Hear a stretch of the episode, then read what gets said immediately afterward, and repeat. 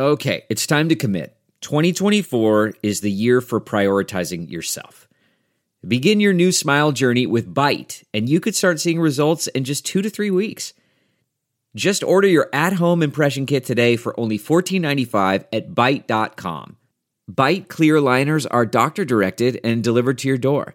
Treatment costs thousands less than braces, plus, they offer financing options, accept eligible insurance, and you could pay with your HSA, FSA. Get 80% off your impression kit when you use code WONDERY at Byte.com. That's B-Y-T-E dot com. Start your confidence journey today with Byte. The Angie's list you know and trust is now Angie, and we're so much more than just a list. We still connect you with top local pros and show you ratings and reviews, but now we also let you compare upfront prices on hundreds of projects and book a service instantly. We can even handle the rest of your project from start to finish. So remember, Angie's list is now Angie, and we're here to get your job done right. Get started at Angie.com. That's A N G I, or download the app today. Bitcoin at 10,000 is an industry. Bitcoin at 100,000 is a world power. And Bitcoin at a million is a global government. It's just not the one that anybody expected. It's funny to put it that way. A lot of people have thought about a global government in different ways. And essentially, there's been two factions those people who are pro freedom and don't want a global government, and those people who are, let's say, pro order or pro state who do want a global government. But Bitcoin at a million is like a pro freedom global government, which seems like a paradoxical thing that neither group really understands. Welcome back to The Breakdown with me, NLW. It's a daily podcast on macro, Bitcoin, and the big picture power shifts remaking our world. The Breakdown is sponsored by NYDIG and produced and distributed by Coindesk. What's going on, guys? It is Monday, September 6th and that means it's Labor Day. Because it's Labor Day, we're doing a rerun of an interview that I did that was extremely popular and is one of the interviews that I have the most people still come ask me about to this day. Unsurprisingly, it's an interview with Balaji Srinivasan. Balaji is an angel investor, an entrepreneur. He's the former CTO of Coinbase, a former general partner of Andreessen Horowitz, and mostly people just know him for his incredibly expansive, synthesizing brain and perspective. Balaji is the type of guy who I love to talk with about how different things intersect, not just about trends, but about the broad patterns of history that shape where we've been, where we are, and where we might be going. In this conversation, we talk about networks and how they take a power role once reserved for God and the state. We talk about why pre internet institutions will not survive the internet we talk about one of his most intriguing concepts woke capital versus communist capital versus crypto capital. And we talk about why Bitcoin at a million dollars is a global government. I'm thrilled to present this rerun of my conversation with Balaji Srinivasan. All right, Balaji, welcome to the breakdown. It's really exciting to have you here.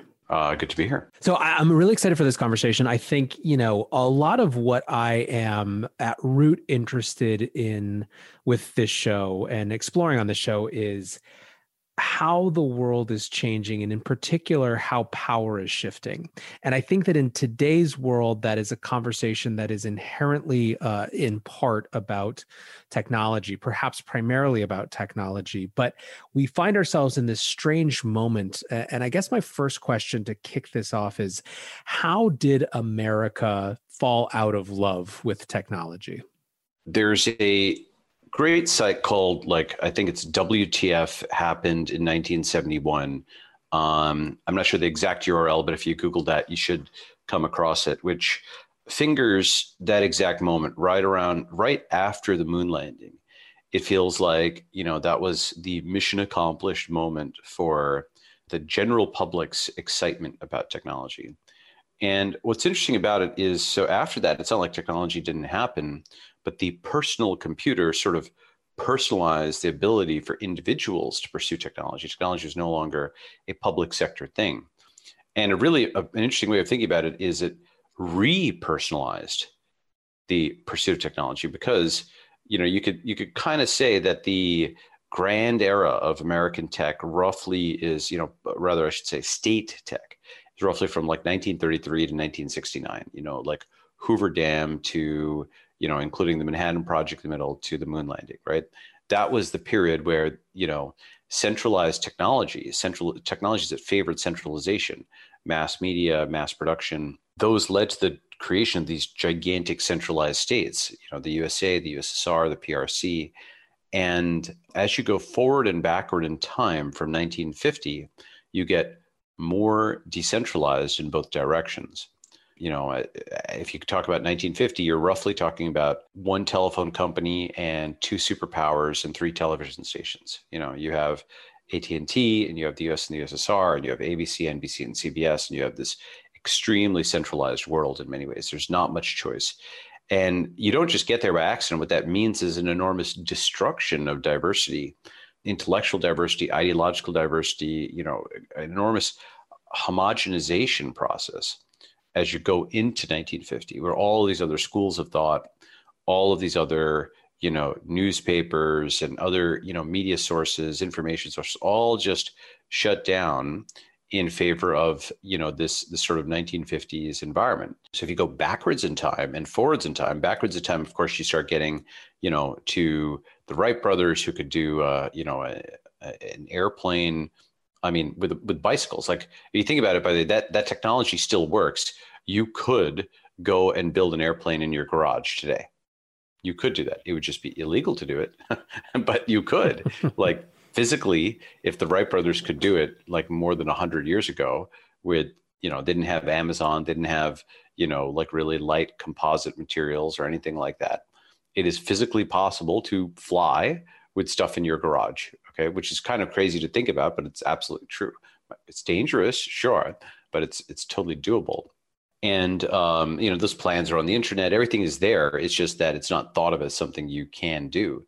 You go further back in time, and of course, there's individual inventors doing all kinds of stuff. And you know, you get to the Wild West, you get to the era of private banking in the U.S., and you go far enough back in time, and you know you have pseudonymous people starting a new country like that's the federalist papers and that's publius and, and whatnot right? All the all the founding fathers who published uh, under pseudonyms and argued with each other about the philosophy and started a new country.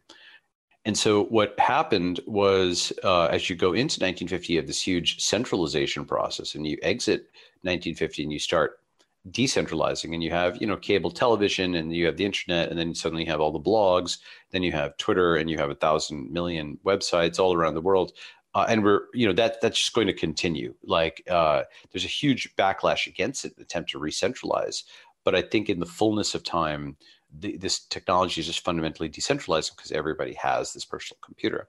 We haven't yet done is use that to sort of unlock our brains to innovate in the physical world. And um, one of the things that happened is first technology wasn't as necessary to the US because it got too strong. By the 70s, you know, the US really, you know, it took another 20 years to win the Cold War. It wasn't something that they were totally content and fat and happy until maybe the early 90s. But, you know, there's that saying that necessity is the mother of invention, you know, and um, in the absence of that stressor, in the absence of that pressure, um, the US didn't have to invent, especially didn't have to innovate physically, number one. Number two is uh, it got into printing money, it got into um, you know things where it was all about political truths right? There's a difference between political versus technical truths. I tweeted about this you know several months ago but a political truth is something like where's the presence of a border? Or who's the president? Or how much money does somebody have?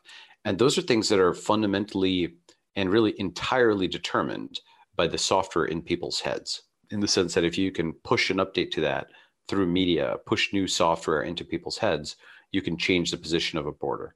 Um, and you might think well don't you have a fight a war so I mean, no actually you know for example south sudan or east timor you know if enough people agree a border can be moved if enough of the right people agree i should say you know so it's both quantity of distribution and very even more importantly quality of distribution the nodes in the network that you can persuade with these arguments so, you know, what that leads you to is a sort of postmodernism where everything is just a social construct. If with enough power, you can bend people's perception of reality, you can make people say the border was here, now it's there, that kind of thing, um, because it's all social construct. And that's true for political truths.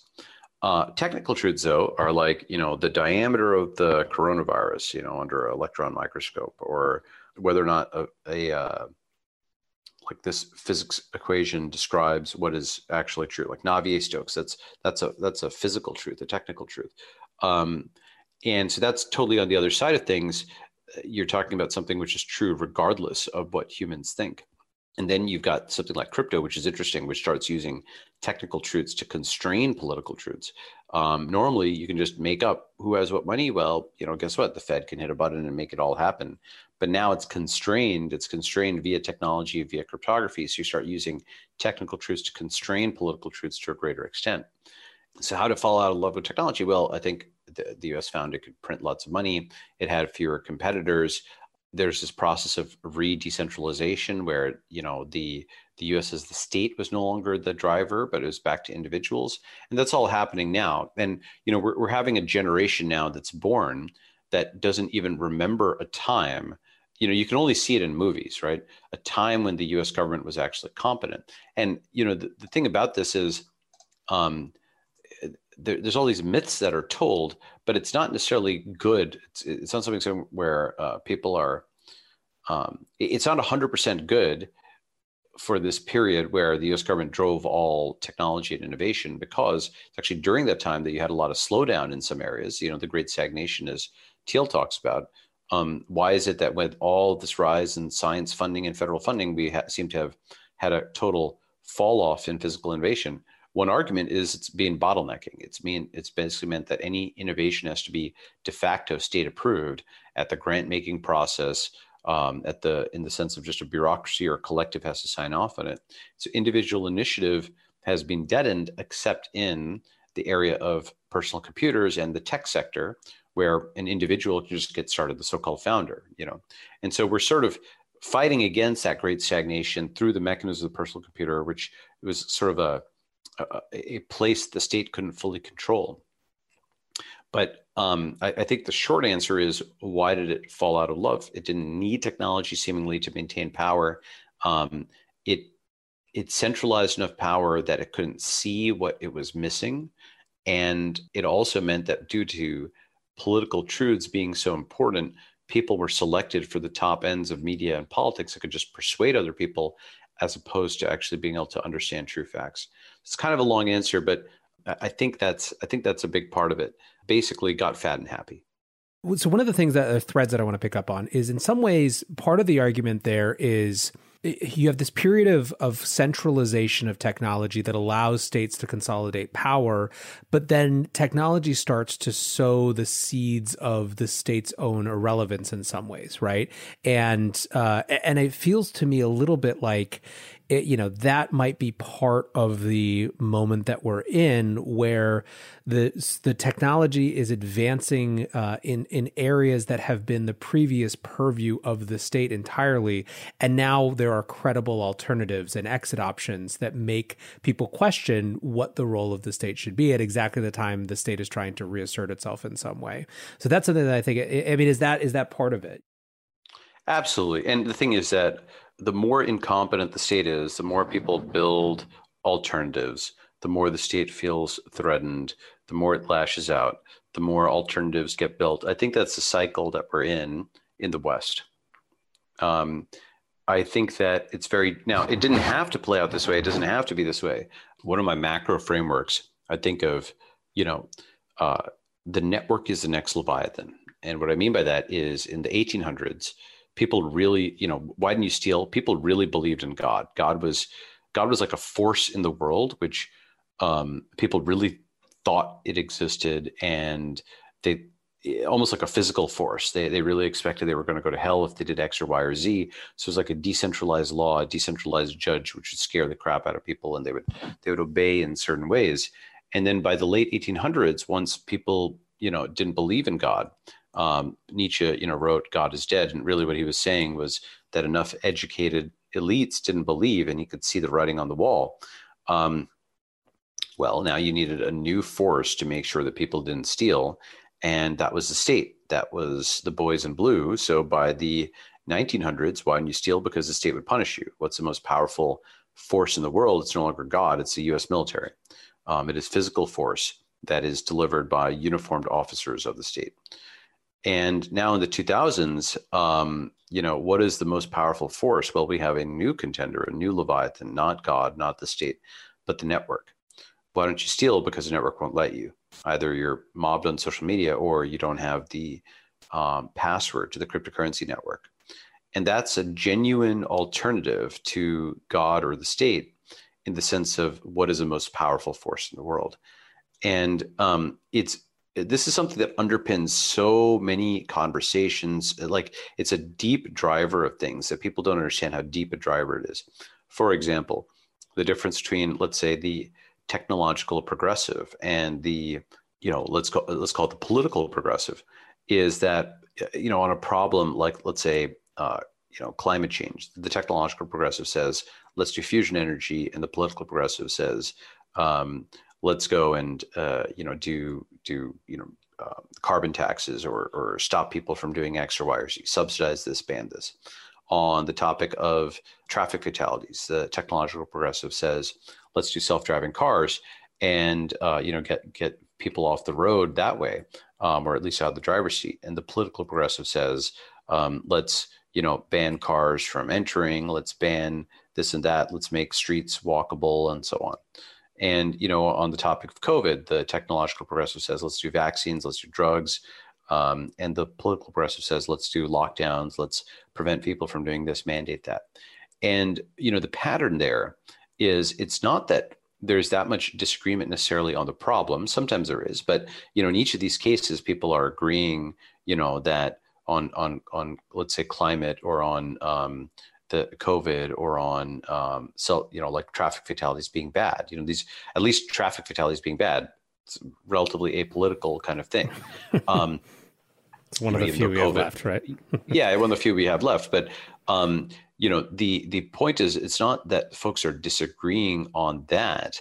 Um, it is the the mechanism of how to solve it is so fundamentally different. You know, the the people of God are like the people of the South. You know, in, in the U.S. Um, and they're they'll go to thoughts and prayers stereotypically. The people of the Northeast are like the people of the state, and their go-to they'll scoff and laugh at thoughts and prayers, and they'll say, "Well, we should pass a law." Right? We should ban this. We should mandate that. We should forbid this. We should subsidize that. That actually does something because the state exists God exists, but GOV does not, or rather, GOV exists, but God does not, right? And um, so that's their logic. But then you have the people of the network who say, well, actually, that is illogic because you know these laws don't actually achieve what they're intended to achieve. They're very high level, and just writing something down with the intent is not how it's actually enforced. Um, you know, it's not the idea; it's the execution. And so, actually, rather than thoughts and prayers or uh, pass law, we should write some code. We should start a company. We should do it open source. And you go from what would God do to what would the state do to what would I do through the network. And um, that's a very different, it's a third model. And that's the people of the West. Okay. And the fundamental thing is is about you know it, where do you resort to? What is your first resort? Is your first resort to the state? Is your is the first thing you think about when solving a problem. Let's get a coalition. Let's go and basically acquire a piece of the state, you know, a piece of state power. And then with that hammer, we will hammer people into doing this and hammer people into doing that. And uh, and that'll solve it because there's bad people out there. And if only I had effectively guns, I could force people to do this or do that.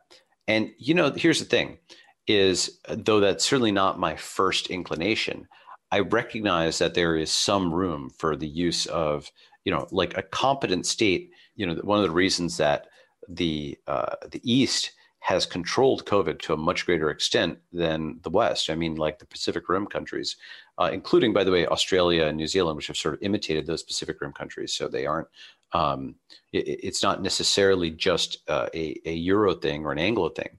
Um, what, what they've done is they've done immigration controls in an intelligent way. Their, their public sector is actually functional.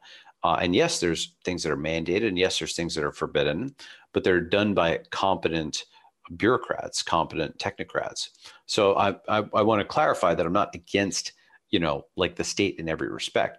However, as as the go-to, um, you know, these folks are sort of going to the state, the political progressives, without thinking about whether it actually works um, or whether it's it's functional. It's like pulling a lever and there's no nothing nothing connected to on the other end. It gives you power, but doesn't give you results. Whereas the technological progressive is thinking, okay, when you say how should I do something, how can I, you know, uh, take responsibility for this problem by starting a company or doing a website or open source or even tweeting or whatever.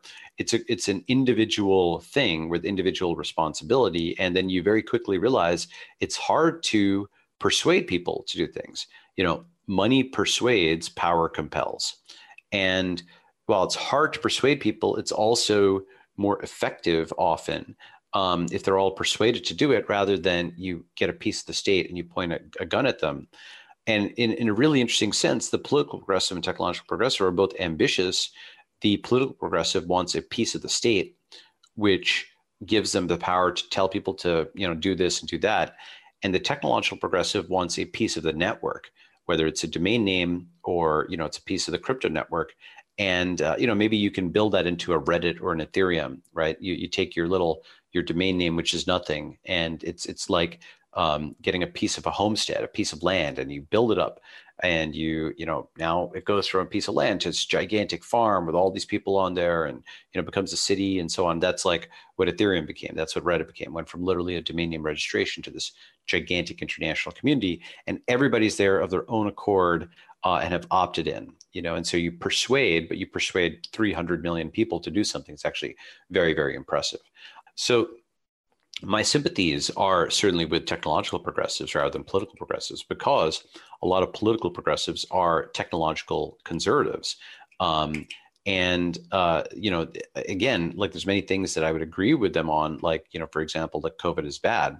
But I think the mechanism, and I'm using it by the way in a very narrow sense of if you think of the state as the first resort on everything, as opposed to the network, your, your first resort is implicitly to use the gun. I think that's that's one of my macro frameworks, which helps uh, structure what is going to work and what isn't going to work.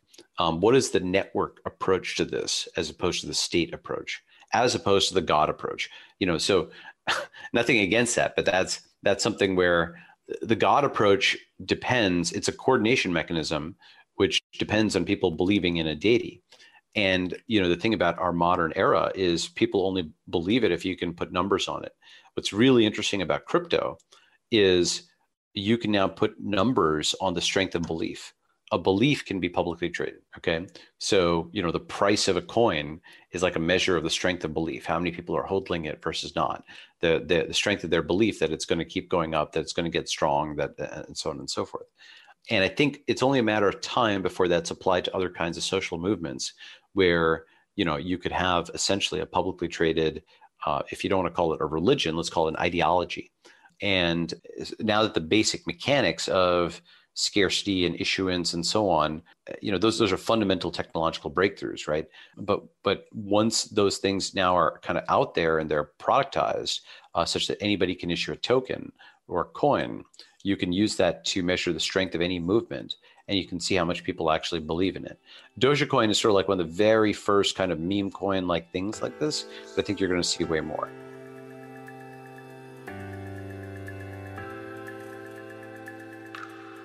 This podcast is sponsored by NYDIG, the institutional grade platform dedicated to building a more inclusive financial system through Bitcoin. To find out more about NYDIG and their mission to bring Bitcoin to all, go to NYDIG.com slash NLW. That's NYDIG forward slash NLW.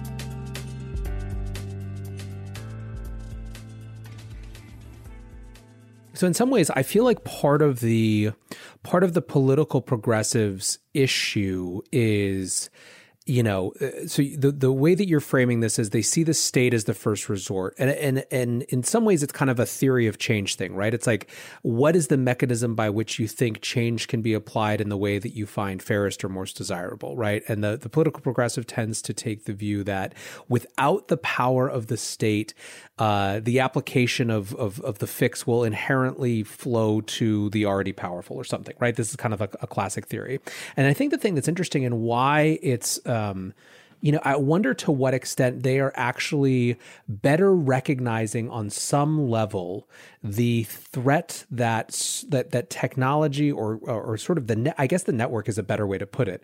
These networks uh, actually uh, pose to the power of the state, be it in the context of specific crypto crypto asset networks, which we're now seeing. I think you know we're have we are about, I think, to have a, a grand national conversation about stablecoins in the shadow banking system, which is wild, right? And it's going to be driven by political progressives who rightly see potentially it as a threat to their ability to apply, you know, modern monetary theory. And so uh, it's just it's fascinating to me to some extent that, you know, there is this emergent threat uh, and this power transition that you've identified, a new Leviathan. And I wonder to like it feels sometimes to me that the progressive political conversation, rather than asking how that can create a new mechanism to deliver the end goals that they achieve just are are reading the the threat that it imposes to their theory of change itself the reason the network is in a sense a threat to the state so those three like forces identified um oh now i remember how we got in it by the way was, we're talking about did it have to go this way so i'll come back to right. that point right right um i mean if you if you have a million people in one physical location that's estonia that's a state if you have a million people in a social network, that's not considered to be anything. That's just like a large Twitter following. But could it be more? Could it be something that has a sense of national consciousness? Could it be something where they've got a digital currency and a digital economy, perhaps a virtual reality? Now you start to actually have something where, you know, thanks to remote work, more of work can be done in the cloud. Maybe everybody can be pseudonymous, but they're checking in here just like you know they would check in um, to you know a, a, video game every day uh, and now the state the the land starts to become a parameter and the cloud starts to become primary and uh, what that would mean is a is a, a flippening the cloud flippening. In some sense that's already happened in 2020 the cloud thanks to remote thanks to covid and, and so on with lockdowns you know the land is just a parameter and most of your life is now digital. Um, that's happened for a lot of tech people already. It's it's like a lagging thing. Of course there's folks who are still you know offline for various reasons in the same sense you can open your laptop anywhere in the world and get onto gmail get onto twitter get onto this get onto that right? The land is a parameter but the cloud is a constant. That's a new thing. And uh, if that happens um, and that and that extends and that happens more the network is the constant your login that's your actual society that's your economy that's your people. And then the place you're actually living well okay you know when you're in caesar's uh, realm you know pay unto caesar what is what is due but you have no emotional attachment it's like a hotel and so in that that's one of many different axes in which the network you know does challenge the state um, because it is possible to essentially build polities in the cloud that are like um, alternatives to the state. Now, with that said, I think that you get a Hegelian synthesis. So, you know, I mentioned God, state, and network is sort of like three pure things, right? But you can start making syntheses. For example, the pure state would be like the USSR in the 20th century. Um, just the untrammeled state. They, you know, they they killed uh, priests. They were against God, and certainly the internet hadn't even been invented. Um, the USA in the 1900s was like God plus state. You know, if you look at the Marine Corps, they were like, you know, for God and country, right? So that's like a God state hybrid. If you think of something like the Islamic State, that's actually like a God state network, like a triple hybrid, where basically, you know, the Islamic State, God and state, and then they recruit from the internet. That's like a bad version. Um, if you think about like a pure network, well, that's like crypto or Bitcoin. Pure God would be just like a religion that didn't have any state power whatsoever. Um, you know, maybe something like Falun Gong or something like that. Um, I don't know that much about it, but uh, you know, I, I, do know that they certainly don't have state power, uh, or, or, Judaism prior to Israel, right? Like, so that's like a pure religion. Um, actually, that's actually something that's like God plus network because you had an international network of people who were part of the same community, um, and wrote letters and so on to each other, and that helped lead eventually to the formation of Israel. And they believed in the same religion, um, but they didn't have a state. And um, then there's other versions. So you know, we talked about the pure network, but one of the most interesting and one of the things I think about the most is a particular fusion I call the network state. And there's two ways of getting there. That's a fusion between essentially the technology, of the internet, and the physical state. One way of getting there is from below, where the state fuses with the network. So that's happening with China most predominantly. That's a big. That's the exception that proves the rule. It's one humongous state that has merged vertically with the network. It's sort of become this fusion of the land and the cloud. And they've got the uh, they've got AI and they've got you know like blockchain government and you know they're, they're rolling that out in Beijing. If you've seen that, um, and they're using technology as a fundamental tool of policy. They're they're running their country in this fashion. Um, Estonia, Israel, uh, Singapore, in different ways, are also network or becoming network states in this sense. Estonia is probably one of the furthest ahead, where they run their country like a software company, and they do so in a way that preserves liberal values and you know in, in the sense of you know freedom and, and what have you. Um, but then there's another model, which is not the state gaining the capabilities of the network, gaining the capabilities of a software company, of a software CEO, but the network gaining the capabilities of a state. That's going from the cloud down to the land. And that's like a new form, which, um, you know, I, I think about a lot, and I've got some writing that's coming out on that. Follow me on Twitter if you if you want to see more. Um, and the fundamental idea is, well, you start grouping large enough numbers of people online, and you can start doing crowdfunding of territory um, you can essentially achieve consensus on the society you want to build in the cloud, then start materializing it on the earth. So it's a, entirely a consensual opt in process. But I think that actually starts to lead to innovations in governance. And you know, any innovation is not necessarily always popular with incumbents, but sometimes there are smart incumbents who recognize the value of that innovation. So, um, so I do think that the you know, I, I hate to put it pose it as the threat that the that the network poses to the state because that that phrases it as inherently confrontation or negative. But the reform that the network will bring to the state, I think, is very important. And there's going to be some folks who may not be fond of that reform, often because they don't understand it. Um, and I think that's that's something how how I think about things will go. Some of how I think things will go. Do you think that there will see as part of that transitional process different jurisdictions, particularly those that haven't necessarily been the global leaders in the past, like s- speed up to leverage the fact that this change is is happening, inevitable, and uh, but not necessarily uh, has no foregone conclusions about how it's going to go to try to compete and win devotions of new networks. I mean, I guess Estonia is kind of an example of that to some extent. Absolutely. Any country with an internet connection could make itself incredibly wealthy by simply putting, uh, assuming the government has enough control to make this happen, um, it's not like a failed state or something. Uh, by simply putting a line through some old regulation and saying entrepreneurs welcome, you know, hey, drones are legal here, knock yourself out, right? Or they're fully legal within this zone, go go to it. Um, or you know that look, drones are you know a local thing. For a global thing, you'd say crypto is fully legal here. Whatever you want to do with DeFi, knock yourself out you know, uh, or whatever you want to do with uh, this or that technology, life extension, you know, boom, go ahead, right? And uh, life extension being a very important one, maybe the most important one. And so uh, the the reason is that the uh, way cities used to be built was around rivers or coal mines or things like that, natural geographies. Um, you know, why particularly rivers? Why were they built around rivers or or oceans? You know, why is Manhattan where it is? Well, the ocean, the sea was the original peer to peer network, right? You're Portugal and you can just go and send stuff directly to Brazil or to Macau, you know, and you don't have to go over land. You don't have to go through 15 other countries that can deny you passage. You can send your goods across the ocean. So the ocean was the original peer-to-peer network, which connected every port to every other port to first order. Of course, there's you know, like getting through the Black Sea or whatever, you're, you know, the Caspian Straits, you know, Turkey is not not necessarily going to let you through, but to first order, you can you can get through. And uh, so that's why it's so important to not be landlocked. That's why, you know, for Russia, for example, a huge national security thing for them for many, many years has been do they have warm water ports? That's one of the reasons they, you know, wanted Crimea. You know, they've got like a warmer port um, you know that's why Vladivostok is very important to them. So like the geopolitics uh, was was critical, like having access to these ports.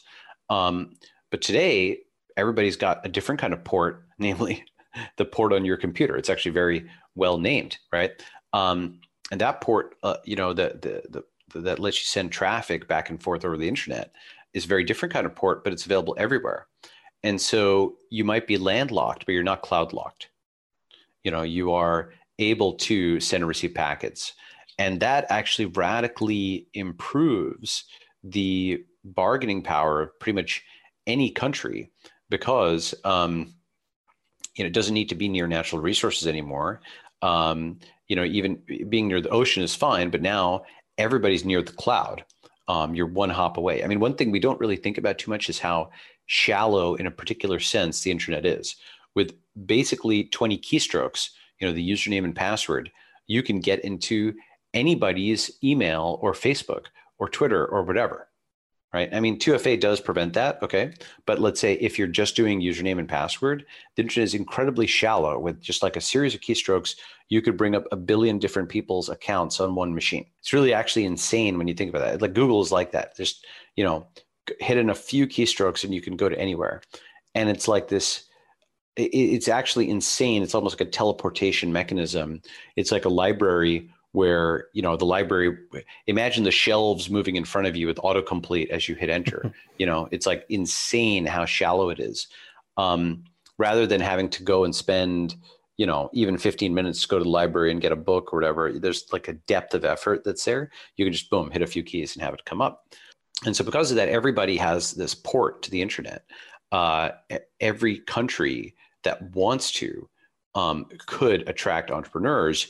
And I think what just hasn't happened yet is sort of the collective bargaining effort to put the asks of the entrepreneurs on one side to like sort of solidify them to get people behind a policy platform and then to go and take that to all the countries of the world and see who and, states you know who's the taker for this because it doesn't have to be necessarily at a national level. There's many governors who are quite powerful um, many politicians in, in different countries. You sort of have like a two-sided marketplace of entrepreneurs and policymakers and you bring the policy to them that you propose and you have it back and forth. And the critical thing that makes this possible is mobility because those founders those entrepreneurs those vcs investors engineers are immigrants they're migrants you know they're willing to snap shut the laptop and open it up somewhere else. Uh, you know once you know knock on wood um, the vaccines are looking pretty good. If they're deployed and they're deployed at scale, if they work, which are all ifs right now, but looking good, knock on wood, okay, then I think, you know, in a year, a year and a half from now, you may see a lot of revenge travel, you know, like mm-hmm. this pent up demand, everybody in lockdown, boom, the golden age of digital nomadism dawns because right now we have this tension where um, you know the, the, the virus has boosted both centralization and decentralization you know the states have printed tons of money, but crypto has gone through the roof. Lockdown means you can't go anywhere. Remote work means you can work from anywhere, right? So it's like this rubber bandish kind of tension. If the vaccine actually works, boom, everybody will want to travel everywhere, and they can with, um, you know, with with the remote work. But governments will also restrict transit because they don't want to spread the virus, and so a lot of the, you know, sort of um, vaccine based. So, so I think that tourism we'll see if tourism comes back i don't i'm not sure if it'll ever come back to the same level or not for a generation maybe we'll see um, it's possible but i think permanent international relocation or semi-permanent will become much much much more common. Where if you do need to do a two week quarantine well you want to amortize that over a two year stay. And you'll just go and work from a place. It's another one of these areas where the the last decade has shown lots of examples of, of almost previews of the future with this. Uh, you know, think about uh, startup programs in Chile, right? Startup Chile that literally got entrepreneurs to come down to do their version of Y Combinator, but instead of it being like really exclusive, it was basically anyone willing to do it, you know? And they gave a bunch of resources and all these sort of things. And you've obviously seen in the crypto industry, Malta and Puerto Rico and, you know, a variety of other places try to kind of create these hubs. And then you have just the generic side, you know, these remote work type things. Like like these fellowships where you go for a year and you do whatever, right? But these are all kind of like the early flirtations. And I think one of the pieces that that uh, one of the things you're saying that I, I tend to agree with is that it's it feels unlikely to me that the uh, burden and risk of the same way that we traveled before will be worth it to the same set of people. And so, in that context, you have to imagine that these places that have had a fundamental demand destruction around uh, around tourist revenue are going to be looking to attract a deeper form of revenue generation in the form of people actually being there, paying taxes, you know, doing whatever it is that makes uh, that that makes sort of that that money shift. But it, it, it does feel like you know, we're potentially poised for a very different level of uh, international mobility.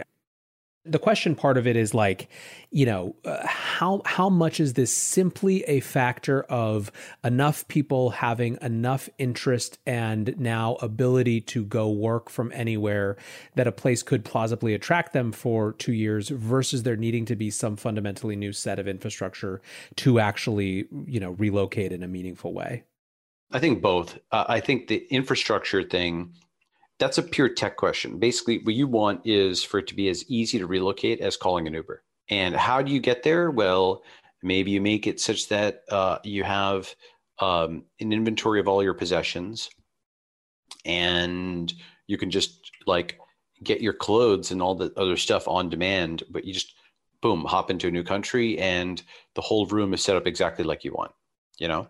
Um, I think that's like like imagine Hotel 2.0, you know, which is like personalized, uh, but it's like a residence, and everything is set up that way. That's one way of doing it. You know, maybe you know people just have fewer possessions as you go from your bookshelf to your Kindle, for example.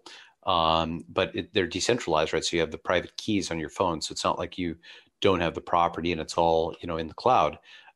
And I think that there's a lot of ways that technology can make it. The, the technology can make it cheaper and easier for um, for people to internationally relocate beyond where we currently are. Actually, we did teleport.org, um, you know, a while back. And There's Nomad List, uh, and um, these are things which allow international relocation.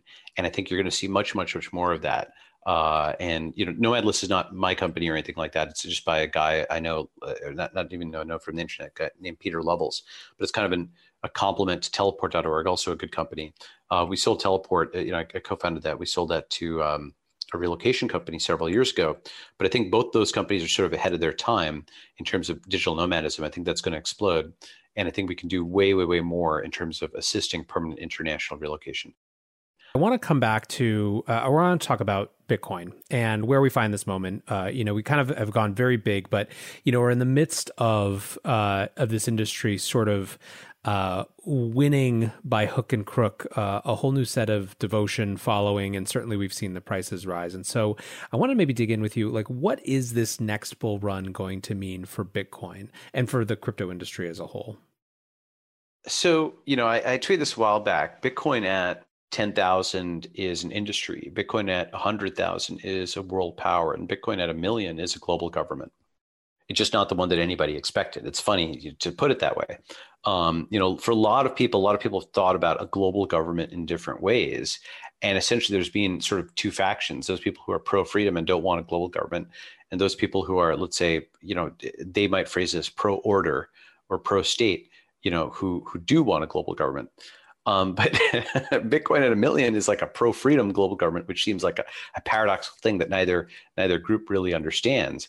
And essentially, the reason it's like a pro freedom global government is Bitcoin at a million becomes digital gold, truly digital gold.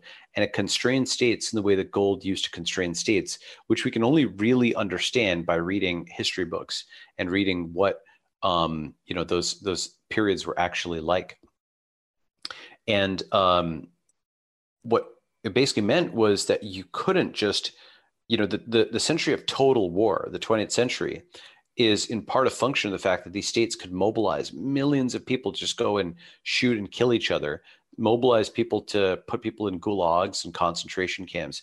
You know, there there's something where the failure mode of getting yes, you can get lots of people to cooperate, then cooperate to kill lots of people and do very bad things. You know, and um, so instead, the alternative here is something where there's a limit on state power and governments don't limit themselves. You know that's like this fundamental issue of oh limited government or whatever. Governments don't limit themselves. You know the whole point of a government is its force. It's it's got a monopoly of force. So anybody who's in a territory where the government can shoot you, fundamentally, you know, there's there's a sense in which you, are not going to actually be able to limit it because it can shoot you.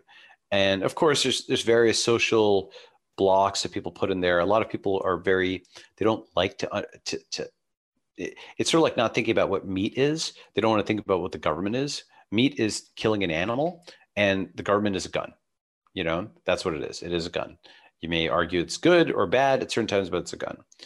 And um, so, limiting the use of that gun by the people who the gun is pointed at, you know, or that is, say, the people who the gun is pointed at, don't really have the ability to limit the use of it. They may think they do, um, and maybe they do in some levels where you know if if it's actually going and attacking somebody then you know it looks bad for them and so on. I'm not i'm not disputing that. There's some aspect of optics and pr and and whatnot. Someone has to pull the trigger you know when when the state is enforcing something. But i think it's more interesting to think about limiting it from outside with constraint with exit with other groups constraining the use of force either implicitly or explicitly and Bitcoin at a million means that you can't print very easily. Put another way, you know, a corporation issues fiat, and um, that fiat or is just called equity. And there's a limit to how much equity they can print. Um, you know, they may print equity in a new financing round or whatever, but if they dilute down existing investors too much, those existing investors either a um, won't approve the round, or b if they can't, you know, exit, they may uh, if they can't stop the dilution, they may just sell their stock for dollars so they can, you know, um, they have that backup plan that if there's too much printing, too much dilution, they can they can exit. And now that applies if Bitcoin's at a million, that applies not just for uh, a company printing too much stock, it applies for a country printing too much fiat. So there's now a way to exit without counterparty risk for anybody worldwide that is like gold in that you possess it, but it's digital and that it's portable and you know it's got all those things. Now, of course, you know there's all kinds of scalability things that would need to be solved for this, but I'm actually much more bullish on that now. If you're looking at, you know, have you seen WBTC? Have you followed that? Mm-hmm. Absolutely. Yeah. So WBTC is working, and it's it's like it's not that complicated. It's just literally depositing BTC with with somebody, and then you get WBTC tokens, and they're they're uh, you know on the Ethereum chain, uh, and then you can do stuff with them. And now any scalability you know things that come, you can you can do deal with that, and eventually, if you want to, you can redeem it, and that radically reduces the number of on-chain transactions. And I think that's that's essentially what happens. What you might have is a company at the time of boot up, it pays I don't know in a few years maybe it pays $1,000 a transaction for Bitcoin, which is not something you're going to do very much, but it moves $5 million of Bitcoin into something which, you know, then you do a wrapped BTC thing around it and you can do micropayments on it.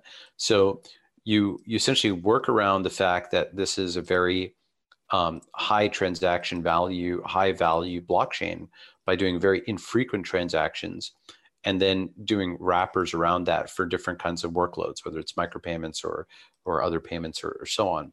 And I think that's one way in which BTC actually can achieve its goal of being digital gold. And there's a thousand different platforms where you can wrap BTC in different ways. Um, and that's, you know, it, it, I think that the more pragmatic BTC people will understand that that's a big victory condition for BTC. And then I think hopefully we'll understand, okay, all these other chains add value to BTC. BTC is a king of coins. Um, and all the other folks are in a sense paying tribute because you can wrap it and use it and so on and so forth. But it's not anti-btc the crypto economy is centered around it but you don't have a crypto economy without those other chains that do other things like giving freedom of speech via social networks or or decentralized finance or decentralized dns et cetera et cetera. So you know a little bit off topic but the point is bitcoin at a million the next price run um, I mean, when does Bitcoin get to a million? It could be this run. It could be the next run. It might never ha- get to a million. It might be a hundred something thousand, between hundred thousand million. I, I have no position on where that actually levels out. Okay, so I'm not giving something like that, but I am saying that at a certain point, another 10x means this is a very big deal. Another 100x means it's one of the most powerful forces in the world, if not the most powerful force. And that'll be combated. There'll, there'll be a lot of people who are going to push on whether it's actually decentralized enough. You're going to see lots of different kinds of attacks on it. But I think at the end of the day, long term, there's enough cryptocurrency technology like you know zk snarks and other kinds of things that something like bitcoin will constrain states by 2050 or, or thereabouts it's a long time period but i think i think that's probably true well, and this is interesting too because there's been so much conversation. It's like as this price has heated up and as sort of the macro folks have come into the space, there's been a lot more debate and discussion, at least in the Twitter sphere, on this idea of whether Bitcoin is inevitably going to be co opted in some way by Wall Street or governments coming in. Well, so have you seen that thing? Like you're not locked up in here with I'm not locked up in here with you. You're locked up in here with me. Have you seen that one? Yeah, yeah, yeah. There's a meme that um, people did with BTC in late 2017 when all these people were like, yeah, now Wall Street's going to get in and short Bitcoin and so on. Remember that? Yeah, yeah, yeah. And uh, and it, it used the uh, the scene from Watchmen where you know the the skinny guy goes and beats the hell out of the prisoner who's who's going to attack him. And so maybe that's that's what happens. I think essentially the compromise that is that's being offered there, the quasi truce is okay you know you're a crypto holder you get to preserve your gains but you don't have your freedom. Um, you don't have the ability to move your currency. You just get the you know a million fiat bucks or whatever it is you can you can trade it in for that but you can't move it around. Um, and i think actually it's it is a i shouldn't say smart it's a clever truce because what it actually does is undermines the long-term value of the thing itself. It just turns it into an investment but that investment is based on the fact that it is actually free and so, um, you know, the investment may hover in midair for a while. You know, there's various coins I don't believe in that have hovered in midair for a very long time, but it really undercuts the long-term value proposition of that currency. Um, I I think that that truce may be offered. I don't think it should be or will be taken for lots of reasons. The most important being there's no one person to take that truce. Um, the thing about BTC and with cryptocurrency is the the ledger is replicated. It's not even the mining nodes or what have you, as important as they are, but the ledger itself is replicated on millions of computers at this point. It will. It, it's one of the most valuable things on Earth. It'll probably, I shouldn't say never be deleted, but it's pretty hard to delete it. And so, as such, any new chain that can get booted up, you can just say, all Bitcoiners, you get coins on this chain.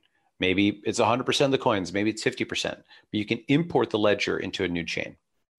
And so, um, and that may, chain may have security guarantees or decentralization guarantees or privacy guarantees or technologies we haven't invented yet. Um, and so the ledger will never die. And because the ledger never dies, I don't think digital currency will ever die. Uh, and so that's that's something where even if there's like a truce or a compromise or something like that, which says, hey, give you, you get money, but you lose your power or whatever, you lose your freedom, your ability to transact, your personal rights. Um, I don't think that'll actually stop this long term. I think it would be a short term thing, even if it's taken. I'm not sure who would take it, uh, or individuals might take it, but but the system I couldn't take it because the system isn't capable of of accepting something. It's millions of individuals this is a slightly different topic, but I feel like it, it's connected in terms of, if nothing else, that sort of, uh, you know, uh, germ of optimism in, in that that sort of contention, which is a tweet that you had uh, from, I guess, a couple months ago now, the where you discuss the future is communist capital versus woke capital versus crypto capital, and it, it feels to me a little bit like what you're describing is the the the sort of uh, the you know the preservation mechanism of crypto capital. But I'd love to maybe we can kind of talk just for a minute about uh, what this this sort of this versus setup that, that you have in mind here is. So what do I mean by that? Communist capital versus woke capital versus crypto capital. That's PRC versus MMT versus BTC, right? So People's Republic of China versus modern monetary theory versus Bitcoin.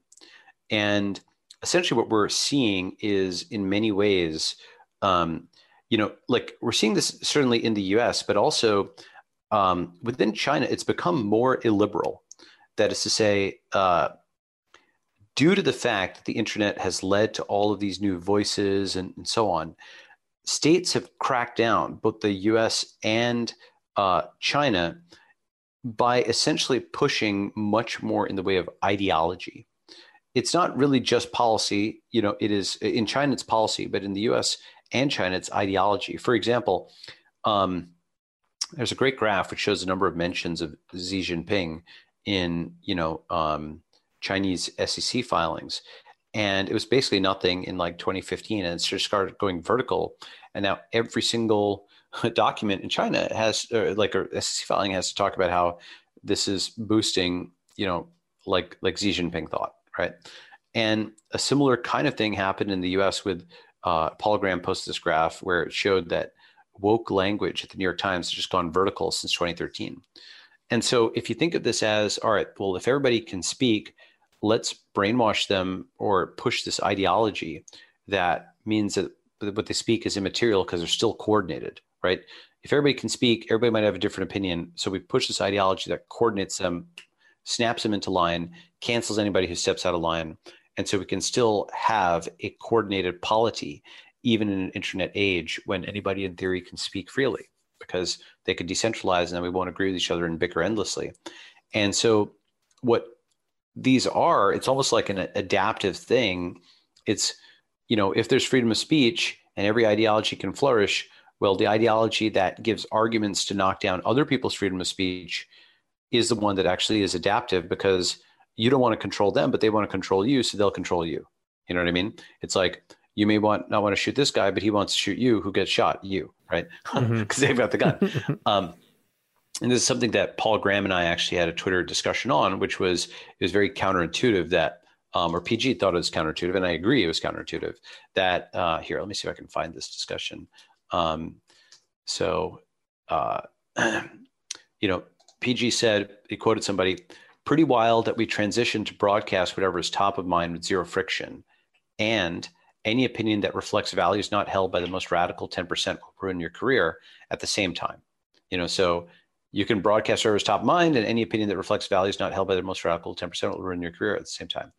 And you know what I said is it's three phases. It's number one, gain ability to broadcast whatever is top of mind with zero friction. Number two, the most radical 10% also gain ability to broadcast what is top of mind for them. And what is top of mind for them is making it high friction for you to broadcast whatever is top of mind. So, mm-hmm. um, so the paradox of a free society, if it's really free, it may allow ideologies to flourish that want to stamp out that free society. And you know that's what PG replied. He's like, it's a more bizarre phenomenon. Making speech easier ends up decreasing freedom of speech for the reasonable because it gives the unreasonable a way to attack them. Obvious in retrospect, but I wouldn't have predicted it. And so this is actually something where effectively society had evolved to an equilibrium where it had deplatformed the deplatformers. Mm-hmm. So it is not that you know deplatform. I mean, the like like a like a weapon or anything. You know, like a tool. Deplatforming is a tool, and uh, you don't want to platform Lenin. Uh, you don't want to platform Stalin or whatever. You know, these are like uh, or, or Osama bin Laden. Those are people who are terrorist revolutionaries who are capable of, or, or, you know, dictators who are who, you know, really are doing incitement to murder, right? Um, the issue, of course, is when you say you don't want to, well, who makes that decision, and so on and so forth. And so the, the, there's a there's a seemingly recursive loop where the people who are pro freedom won't deplatform, and the people who are anti freedom will, and so they deplatform the people who are pro freedom. Okay, so that you can just work out the math on that. You know that that has a stable equilibrium, which is a non freedom equilibrium. And so I think that the solution to that is um, you start thinking of this not as moderation or platforming or what have you, but as community governance. Because um, one of the big issues with Twitter, for example, is uh, some people think Twitter isn't um, moderating enough of the hostile comments, angry comments, uh, et cetera. And some people think it's censoring too much and some people think both are true at the same time and i'm actually in that camp where you know there's incredible hostility and hatred on twitter and there's a lot of censorship. And it's like it's like this you know worst of both worlds environment in many ways.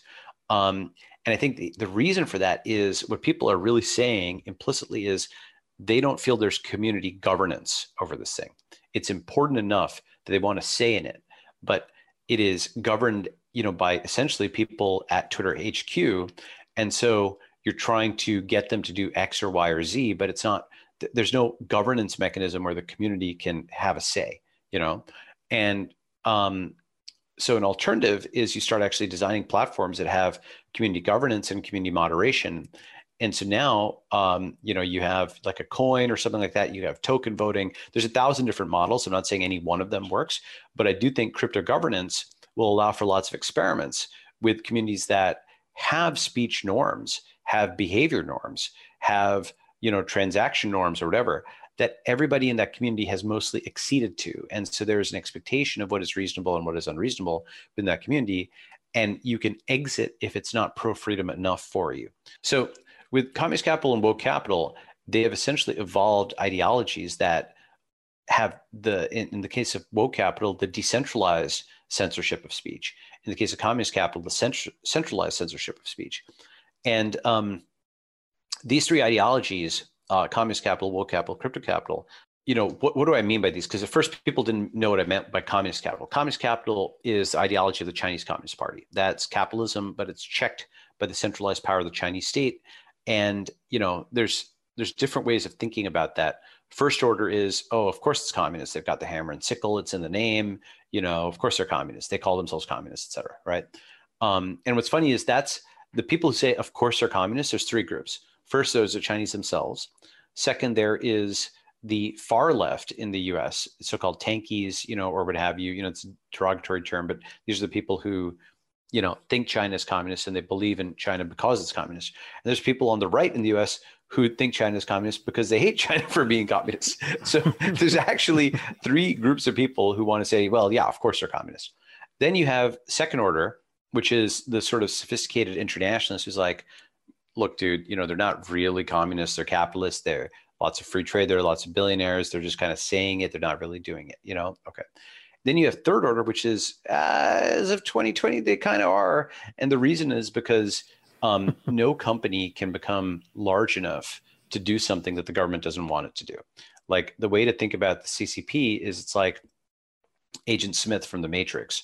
Your chair can morph into an agent if you're doing something they don't like you know and uh, so it is something where it is absolutely constrained capitalism it's capitalism constrained by this ideology um, and it, which of something which at the at the root level the state um, reserves the right to do whatever it wants and they come up with some legal justification for that. You can see jack ma with the alibaba thing like they shut down this this ant financial ipo the largest ipo in history because he made some comments that were critical of regulators you know? And so um, so that's communist capital. Now, it is it's not you know I've, I've pointed out the bad aspects. It's not completely dysfunctional as much as people would like it to be so.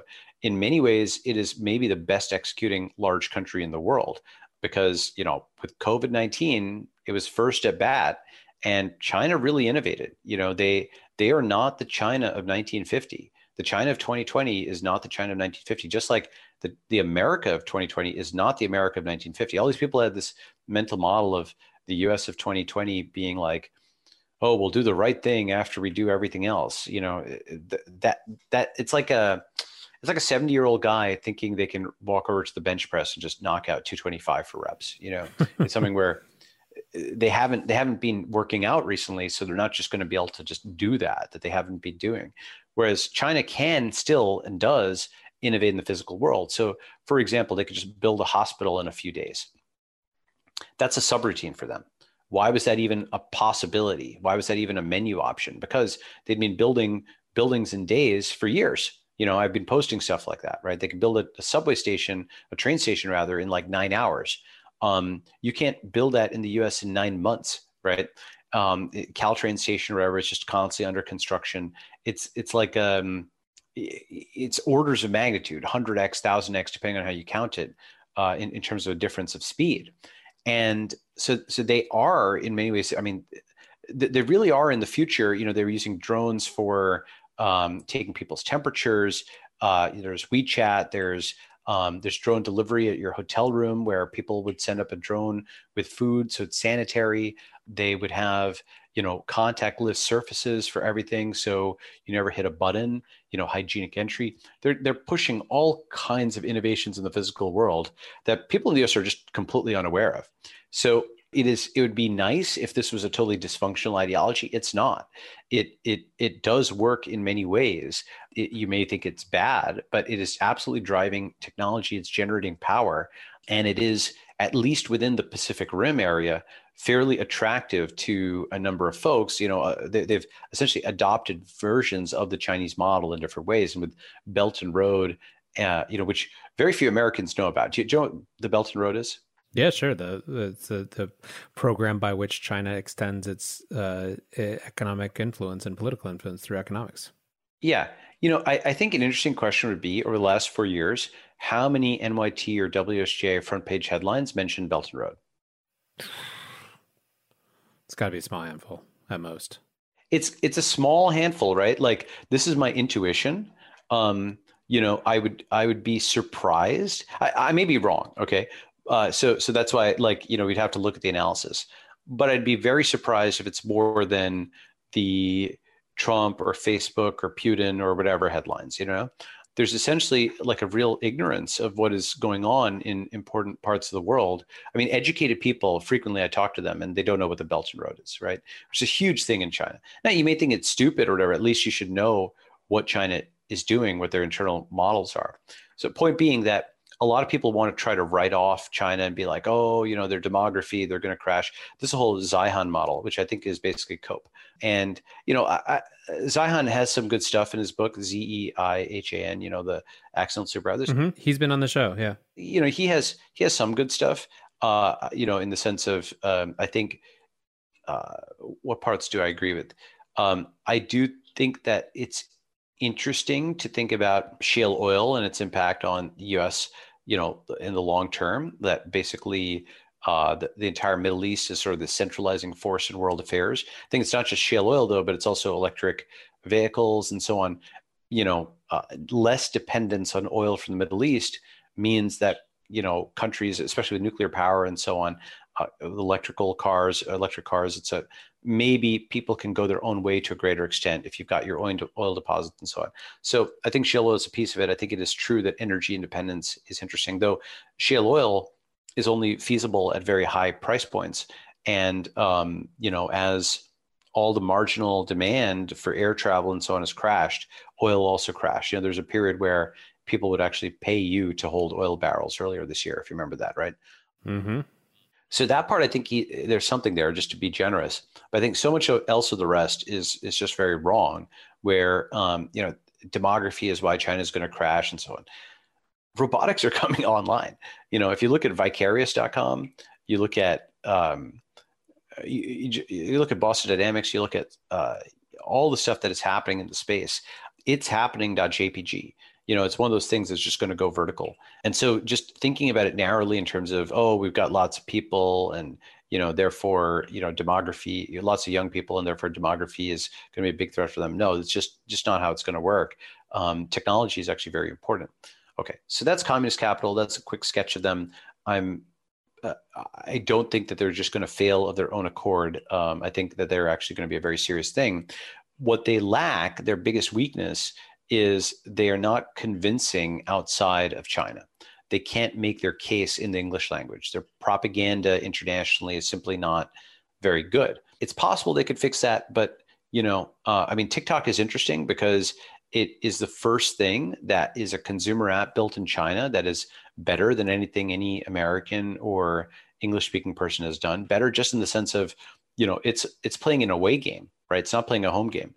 They don't speak you know uh, they're not they don't understand american culture as fluently as someone who was born in the us i mean just think about trying to make an app forget about the great firewall okay? But you know to make an app that goes viral in china is not that easy to do. It's a highly competitive market. You need to understand all these chinese cultural things like red envelopes or whatever that's a huge part of having it go viral. Um, all those cultural things you're playing an away game and tiktok is still super viral right? So it's not it's not out of the realm of possibility that China gets better at kind of exporting soft power, but they're not good at it right now. Okay. Number two, woke capital. What's woke capital? That's the ideology of much of modern America. Um, you know, there's an article by Douthat in the New York Times on this, but basically, you know, it's capitalism that enables cancel culture, decentralized censorship, American empire. It's drone strike, drone strike democracy. You know, it is um, Raytheon's diversity program or whatever, right? And um, it is something where it's interesting because whether one is on the right or the left or the center, you can sense that there's something inauthentic here. Mm-hmm. You can say, oh, like I I agree with the representativeness, but I feel that this is inauthentic. That they're just saying, um, you know, this while like selling bombs or whatever. Um, you know, uh, or uh, you're you're on the right and you're like, well, I agree with a strong national defense, I agree with capitalism, but I don't like this. But there, there's something there that feels inauthentic to people. Um, yet this is also in its own way a bizarre hybrid, like communist capital. Woke capital is something that would have been inconceivable to somebody in the 80s. Um, you know, where the diversity advocates and the Raytheon people were on different sides. Now they're, they're the same. Um, but there is a logic to it, which is the wokeness gives a moral justification for the bombs. Um, and you know, like essentially, you, sort of start off by uh, like repeating this sort of catechism, and it's like you know, do the cross before eating dinner. And once you've kind of said the right woke words, any use of state power is justifiable. Um, any use of any any deplatforming, any arbitrary corporate action is justifiable with the right woke words. It's very cynical but this is actually you know something where in other times and places you know people would give religious justifications for very nasty things.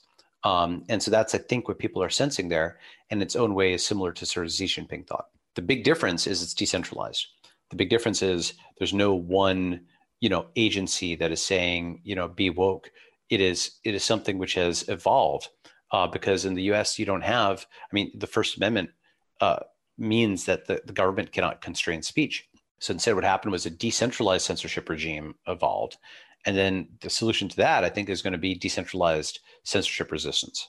So then third is um, crypto capital. So this is, I think, is the hope of the rest of the world. It's stateless capitalism. It's capitalism without corporations. It's decentralized censorship resistance. It's principled nonviolence, and it's the youngest, but may yet prove the strongest. So that's crypto. Yeah. So crypto capital. The thing is, um, this is the dark horse. People kind of might laugh, uh, not people in crypto, but people outside might laugh at thinking it's a competitor to the US or the PRC. But the fundamental thing is it's a form, um, it's stateless capitalism. It doesn't require you to bend to the US or the Chinese empire. It allows individuals to rise. It is genuine equality on the basis of equations. You know, it is mathematical trust um, you may not trust the American or the Chinese legal system, but you can trust a smart contract because you can diligence it. It's math. And this is, I think, the best of Western values, yet it's also something that's very acceptable to many Chinese people because it's like the second choice for many Americans and many Chinese, and the first choice, first choice for many people who are neither American nor Chinese, um, which is like 80% of the world. So, in a sense, imagine if in the 20th century, you know, the so-called non-aligned movement that was neither US nor USSR, um, if that was actually the most powerful movement worldwide, I think history doesn't repeat, but it might rhyme.